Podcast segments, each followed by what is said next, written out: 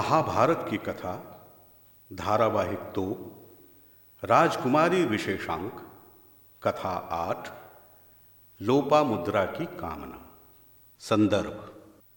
तीर्थ यात्रा के समय पांडव ने चातुर्मास्य यज्ञ किया और वे ब्राह्मणों को दक्षिणा आदि देकर मुनि अगस्त के आश्रम में गए। तब वैशंपायन जी जनमेजय से कहते हैं कि अगस्त्य आश्रम पहुँचने पर लोमस ऋषि ने युधिष्ठिर को अगस्त्य एवं लोपा मुद्रा की कथा सुनाई।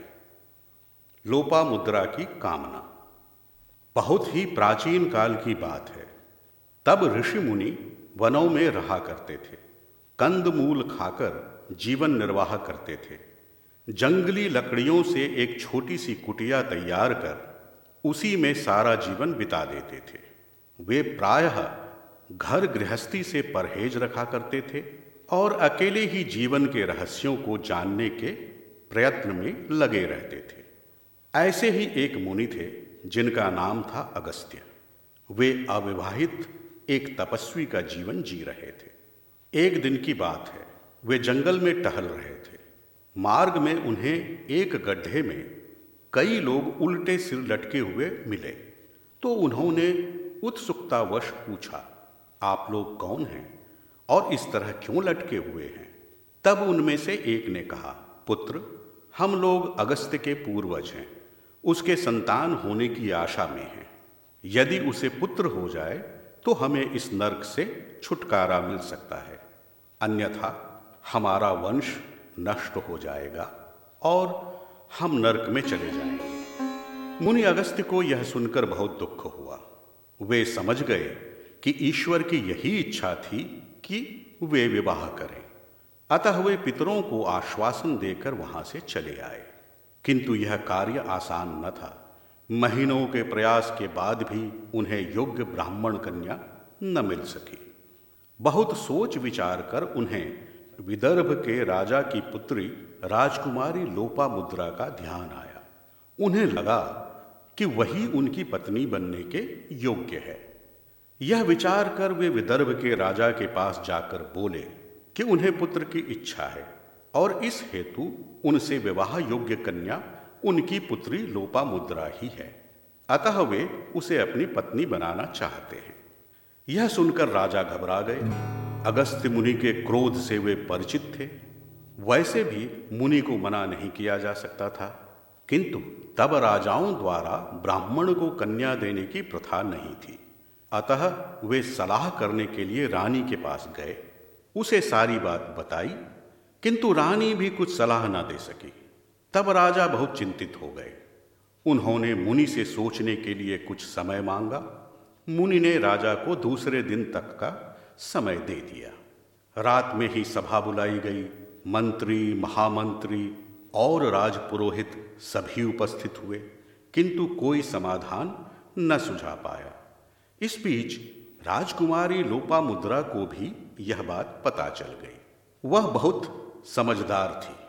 इस समस्या पर विचार कर वह अपने पिता के पास आकर बोली, पिताजी, मैं इस विवाह के लिए तैयार हूँ। राजा अचंभित रह गए। किंतु बेटी, वे कुछ बोलने ही वाले थे कि लोपा मुद्रा ने गंभीरता से कहा, पिताजी, मैं आपकी दुविधा समझ सकती हूँ, किंतु आप खेद न करें।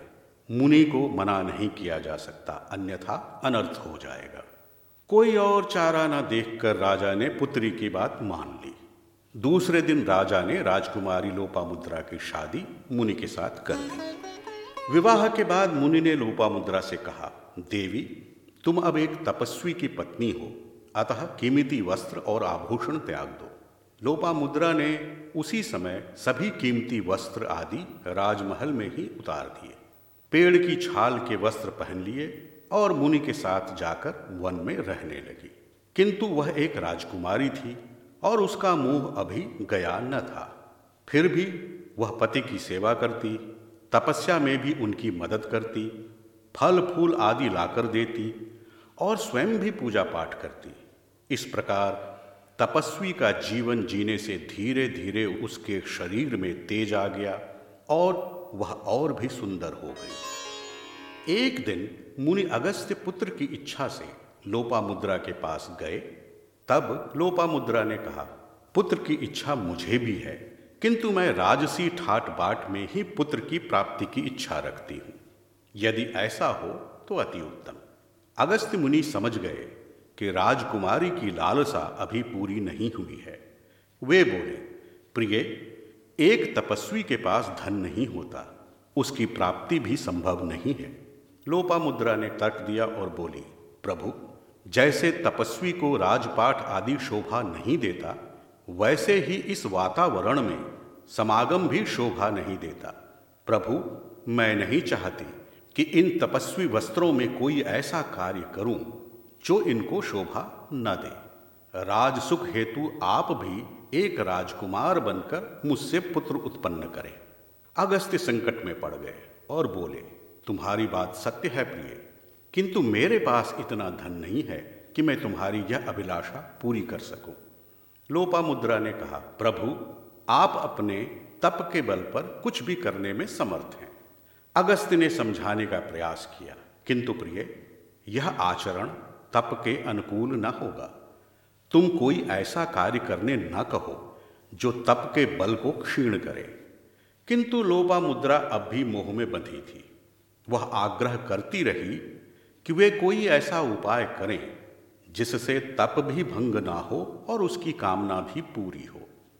मुनि सोच में पड़ गए। धन की लालसा मुनि के लिए पाप था। अनुचित ढंग से अपनाए धन का उपयोग अनुचित था। भिक्षा से इतना धन प्राप्त करना असंभव था। उधर पत्नी की इच्छा पूर्ति भी कर्तव्य था। तब तप का प्रभाव क्षीण ना हो और पत्नी की अभिलाषा पूरी भी हो, ऐसा किस प्रकार संभव हो? बहुत विचार करने के बाद वे एक के बाद एक सभी राजाओं की शरण में गए। उनसे कहा कि यदि उनके पास कोई ऐसा धन हो, जो दूसरों को बिना कष्ट पहुँचाए मिला हो तो दान में दीजिए।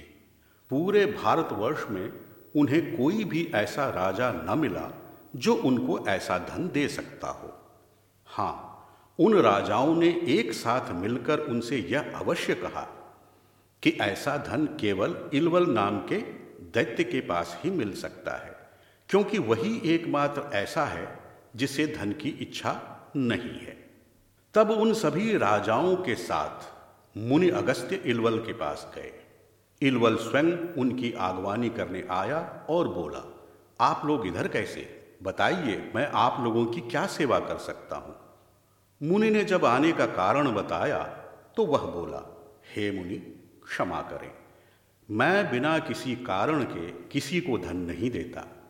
यदि आप यह बता दें कि मैं कितना धन आपको देना चाहता हूँ तो मैं आपको धन दे दूँगा। तब मुनि ने अपनी तप की शक्ति से यह जानकर उसे बता दिया। इलवल को कारण मिल गया और उसने मुनि को धन देकर सम्मान के साथ विदा कर दिया। उधर लोपा मुद्रा को जब यह बात पता चली तो वह बहुत प्रसन्न हुई। उसके मन की कामना पूरी हो गई थी। कुछ समय बाद उसे दृढ़स्यु नाम का एक बड़ा ही प्रतिभाशाली और वीर पुत्र प्राप्त हुआ। उसके जन्म के साथ ही मुनि अगस्त्य के पितरों को मुक्ति मिल गई, जहाँ मुनि अगस्त्य और राजकुमारी लोपा मुद्रा ने तपस्या की थी। वह स्थान आज भी अगस्त्य आश्रम के नाम से जाना जाता है।